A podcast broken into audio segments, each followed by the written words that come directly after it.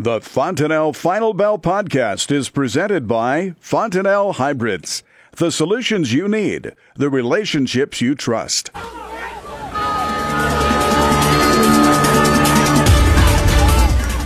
Good afternoon. Welcome to here on the Rural Radio Network. I'm Susan Littlefield as Sam Hudson joins us with Cornbelt Marketing and diving into what we've seen in the markets and, and the happenings of today's trade action.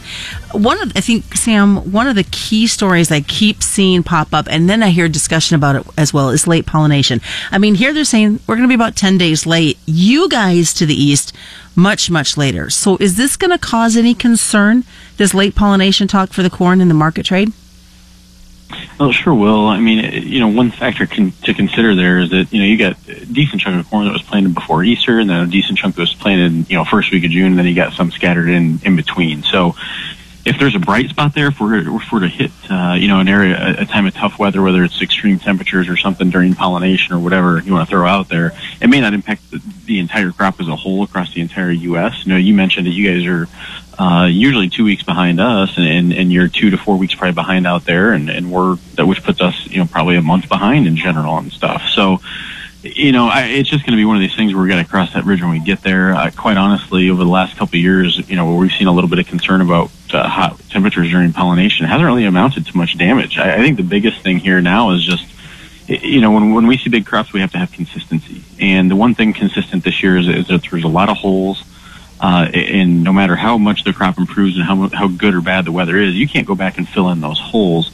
And on top of that, and maybe to the nth degree, would just be the latency from east to west, north to south, where you know Indian summer probably produces a pretty decent crop here with the acres that we've gotten in the ground. But if you get uh, you know normal or early freeze, it, depending on where it is, how how abrupt it is, or how far south it goes, it could be you know catastrophic. And I think we're going to be talking about that uh, all the while along and unless we start to see concern in between now and then where we just dry up and, and then, you know, can't buy a rain. But all the forecasts right now are suggesting that late July could actually kind of go back into this uh, cool, cooler than normal and wetter than normal period, in which case it's not going to hurt the crop. It's just going to be this continued question about when it's going to mature. Well, at least we got a little blast, at least in our neck of the woods, of some heat to really help that corn mature along. Yeah, and that, and that it was much needed around here too. I mean, we've just been dealing with um, you know, cool and cloudy temperatures. So it's not only the heat, but the sunshine. And, and of course we get the heat and then you get a couple, two, three days of that and you're wanting to rain again all of a sudden. You know, we were 92 to 96 degrees here, uh, last few days, a little bit cooler today, but nonetheless, when you got the very, uh, you know, immature crops out there, you don't want to see those things, you know, baked at 94, 95 degrees for more than a week anyways, especially if you don't have any rain. So it's going to be good for the, the roots to kind of get down there. Uh, rain has been frequent enough in most areas to keep the soil kind of mellow, um, let those roots root down. So if we are to hear, hit a, a hotter, dry period down the road here after the rows close, um, you know, we'll be well prepared for that. But again, the, the latency is, just so consistent, so widespread um, that's probably the biggest risk. Uh, you know, in terms of losing a bunch of bushels, that's probably that's got to be the biggest risk at this point moving forward. Whether we get that or not. Uh, is left to be seen. Usually, when we hit the month of July, it's kind of the doldrums of the markets. There's not a lot of exciting things happening, not a lot of market movers, but it seems like this weather may take care of that this year. Yeah, I mean, obviously we, we know the start that we got, um, and at this point, Mother Nature can smooth out or amplify some of those problems. If we were to turn hot and dry, um, you know, maybe the worst case scenario for, for crops in some of these areas, but for the time being, it's really what we need. Uh, and, and the catch, and we talked about this a little bit before we started here, Susan, is just that you know, the crop is so late, you want to see uh, enough heat to push this thing along to make sure we get it to maturity before we see a freeze. Uh, but if you, in doing so, you're going to limit the potential, you're going to speed up the maturation process, and therefore not be able to pack as many bushels in. I've heard some pretty scary stories of some corn that was planted in mid-June um, even in the third week of June here last couple of years and just in what it did in terms of yield. Um, but it's really going to kind of be a new paradigm in terms of testing the genetics and what a, a plant is, is, capable of in a year like this. I'd definitely be nervous if I was a um, somebody working for some of these seed companies wondering and waiting to see what their crops are going to do. Yeah, especially in the areas where you know the bulk of it was done so late, uh, whether it's just an individual farm or county or whatever you're you're talking about. Um, there's just uh, large chunks out here that were done so late.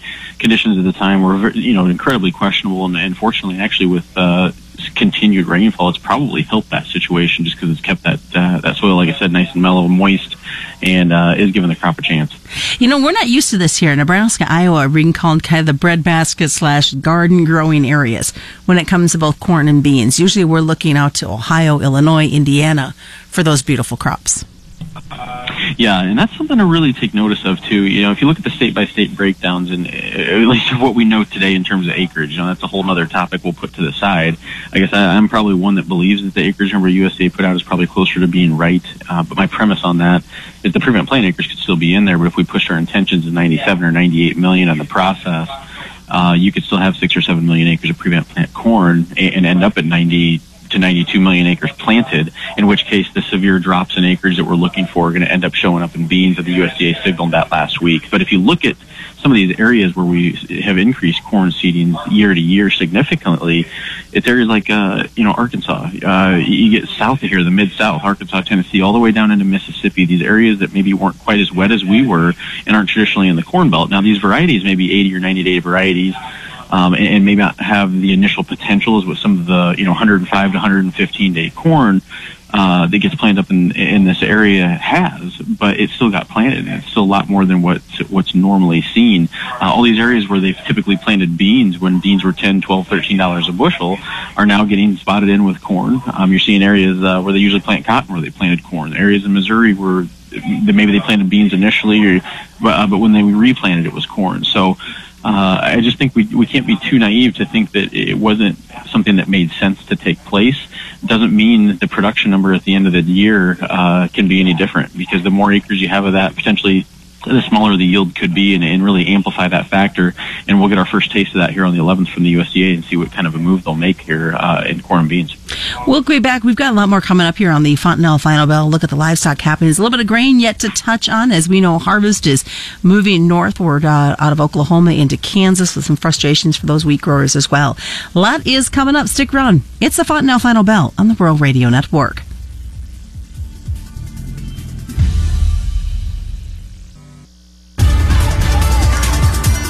Welcome back to the Fontanelle Final Bell here on the Rural Radio Network. I'm Susan Littlefield. Sam Hudson joins us here in part two. I just wanted real quick because we did talk a little bit about these report numbers, but it's kind of nice to say on a Tuesday we have moved past Friday's report and we're on to bigger and better things in this market.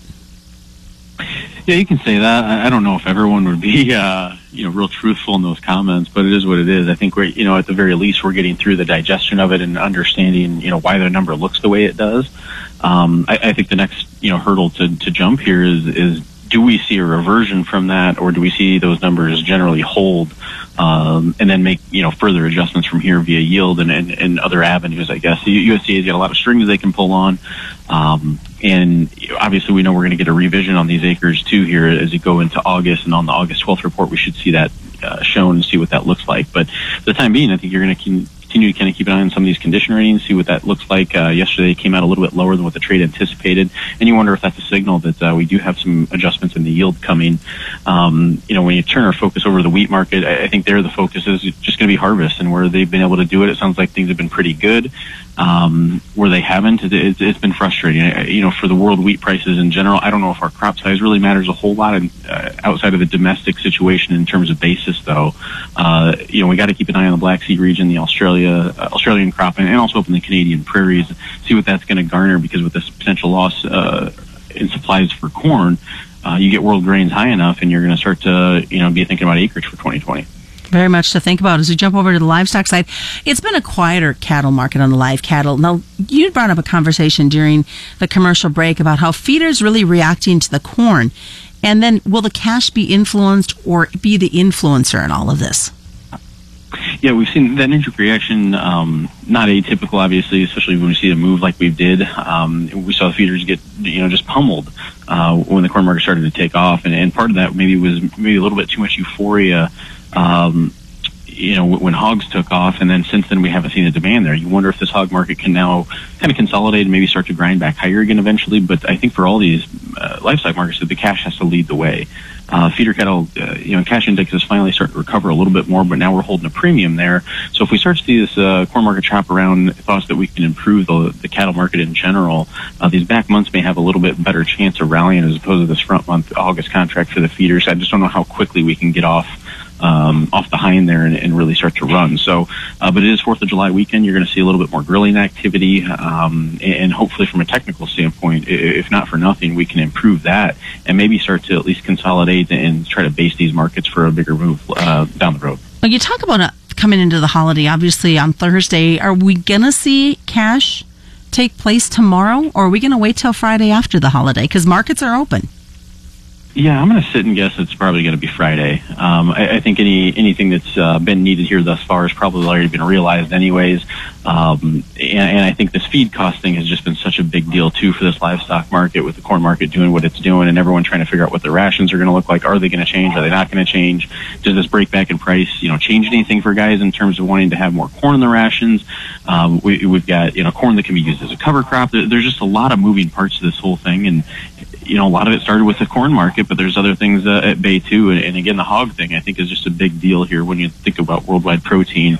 Um, when are we going to finally see ASF maybe be mitigated or curtailed uh, so that we can start looking forward to the demand and what's going to be necessary to rebuild the herd size? And definitely, we're going to see guys continue to focus on, like you mentioned, that, that feed and what they're going to need come fall. I think a little bit more than we have in years past. Absolutely, especially when, when you've seen uh, you know the, the peaks and valleys here of the livestock market as well. Um, you know, with their period of time there where things just look look phenomenal, and hey, maybe this is a, a turning point here for a while, uh, only to be you know turn around and get walloped again. So uh, hopefully we can see the optimism stick around. But like I said, even if you can just build a base, it kind of gives puts everything back in a perspective where uh, people can get their footing again at least and have a plan, and you know let allow that market to kind of uh, rejuvenate itself. Sam, let's look at the struggle bus called the hog market. What are your thoughts? Uh, you know, there again, cash needs to lead the way. We saw the, uh, all the concern about ASF, but here you got the lean hog index 76. Uh, you got July going off the board here pr- pretty soon, and it had a decent day today, up a buck 15. I think you're just trying to converge that. Um, you know, I think we could see the 74 and to to 75 level start to hold, but until we see the expectation of where all this you know demand was coming from. You know, keep in mind the most recent hog and pig report, 180 pound hogs were what eight percent higher than last year. So the short term supply is just going to continue to keep a, a, lid on cash until we finally see the exports really pick up, and that just hasn't happened yet. What do we need to focus on for the rest of this week? We do have kind of a mix up in the middle of the week with the holiday, both grain or livestock when we're trying to market. Well, I would say, you know, you're going to have a little bit of activity here before 10, 10.30 tomorrow. Volume is going to start to wane again. The board closes at 12, 12.05 here tomorrow. Uh, as you mentioned, the holidays. So you're going to start to see that volume get curtailed. Um, after the break that we've seen and the big move that we've seen, I think the biggest thing is just digesting this thing over the, over the last couple sessions is, you think all the people that were caught long, you know, the corn market, not looking for an acreage number that large, pretty much everyone. Um, you know, and I was looking for a bigger number than most. What's the best way for folks to get a hold of you, Sam? 800-655-3380 or www.cornbeltmarketing.com. That's the Fontanelle Final Bell being brought to you by Fontanelle and all the local dealers here on the Rural Radio Network. You're listening to the Rural Radio Network.